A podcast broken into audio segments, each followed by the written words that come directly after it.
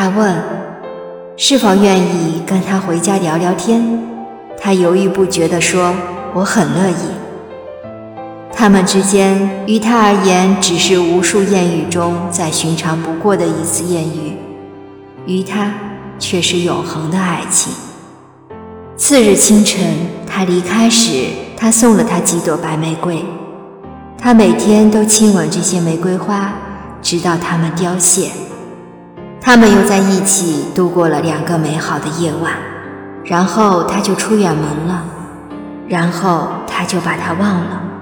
忘得干干净净，而她却怀上了他的孩子。有了他的孩子，对他来说简直是上帝的恩赐。可要一个人生下孩子、养育孩子，太难了。他经历了太多痛苦的折磨，终于顺利生下了孩子。那是一个和他一样漂亮的男孩。有了儿子，他的感情从此有了寄托。对他的思念也就减弱了。他深深爱着儿子，儿子就是第二个他。他要给儿子良好的成长环境，不让他受苦受穷。于是他结交了一些有钱的男人。虽然他也不想这样，但是为了儿子，他别无选择。她其实很漂亮，结交的男人也都很爱她，甚至向她求婚，保证会好好对她和孩子。然而，她全都拒绝了，因为她要为他保持自由之身。只有这样，当他想起他、召唤他时，他才可以无所顾忌地奔向他。为了那万分之一的可能，他会一直等下去。他只会等，不会主动找他。这是他唯一的骄傲。他不会告诉他孩子的事，因为不想成为他的负担。他是个喜欢自由的人，不想被任何东西牵绊。他了解他，最重要的是，即便找他，告诉他，他会信吗？在他眼里，她只是一个随便就能跟男人回家的女人。他不能容忍他对她一丝一毫的质疑，他不想与他有一丁点儿的不愉快，所以他绝不会打扰他的生活。他对他的爱。只是每年他生日那天，匿名送他几朵玫瑰花，仅此而已。他给她的爱一直很安静，很安静。其实多年来，他一直都在她不远的地方，甚至她的男友与她相识，常常会碰面。只是此时的她已经大变样，从一个青涩少女成了一个成熟女性。他本就不记得她。此时更加认不出他，他再次被他吸引，再次与他搭讪，再次带他回家，但他依旧没有认出他，只把她当成另一个刚认识的不知名的女人。他的书桌上有个花瓶，花瓶里有几朵玫瑰，那是他前一天过生日他送的。当然，他什么也不知道。他希望他能唤醒他的记忆，于是问：“你愿意给我一朵白玫瑰吗？”他立马拿了一朵给他，当然乐意。可是这些花会不会是一个女人，一个爱你的女人送给你的呢？也许是吧，我不知道。某个人送给我这些花，我不知道是谁送的，所以我才这么喜欢。他盯着她，也许是某个被你遗忘的女人送的吧。他在心里祈求他认出她来，但他终究没能想起。他内心是绝望的，但又能怎样呢？他就是这么一个人，多情又薄情，从来不曾有过真心。好在他还有儿子，他们的儿子。可是到最后。儿子也永远的离开了他，失去了儿子，他是活不下去的。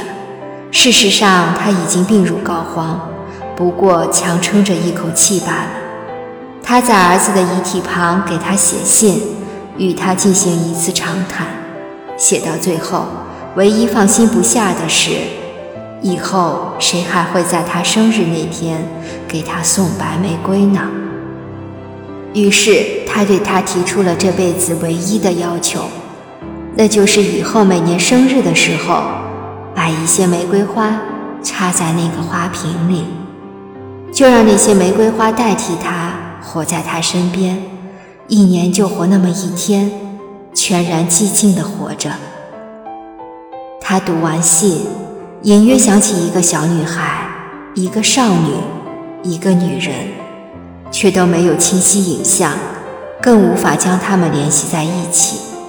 一切的一切就像碎梦，很模糊，一点也不真切。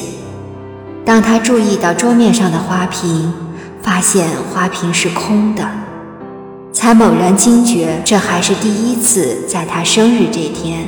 花瓶是空的，那一刻，他感觉到了死亡的气息，还有不朽的爱情。我不想去质疑现实中有没有这样的爱情，这不重要，重要的是作者塑造的这个陌生女人深深触动了我。她的内心独白真真切切，感人至深。她的爱是寂静的，无声的。却有惊涛骇浪，他是卑微的，也是伟大的。他的爱是无论自己承受多大的痛苦，也无怨无悔，更不会让爱的人受到一丁点儿影响。他唯一的渴望是他能感知到他的爱，记起他这个人，是感知，是记起，而不是他卑微的去告诉他，祈求他相信。他是带着绝望的心情离开这个世界的，但又无比感激他曾经出现在他的生命里。他对他说的最后一句话是：“我感谢你，我爱你，我爱你，永别了，一生爱你，寂静欢喜。纵然承受了太多痛苦，依旧感恩这一场遇见。”无所谓别人怎么看，无所谓你怎么想，爱你就是爱你，永远爱你。有人说这篇小说的爱情观是不正确的，心智不成熟的人最好不要看，免得受影响。我觉得一个人的爱情观是由性格、成长环境、人生经历等多方面原因逐渐形成的，不是一篇小说能改变的。我们看书。读故事是认识更丰富的人性与世界，知道人生、爱情原来还有这么多的可能性，内心会感到更充实，灵魂会变得丰盈，这是一种很美好的体验。一个陌生女人的来信，一个关于暗恋的凄美爱情故事，你读过吗？有什么感想？欢迎留言讨论。本文作者安东月，主播小菊菊，关注我，爱你哦。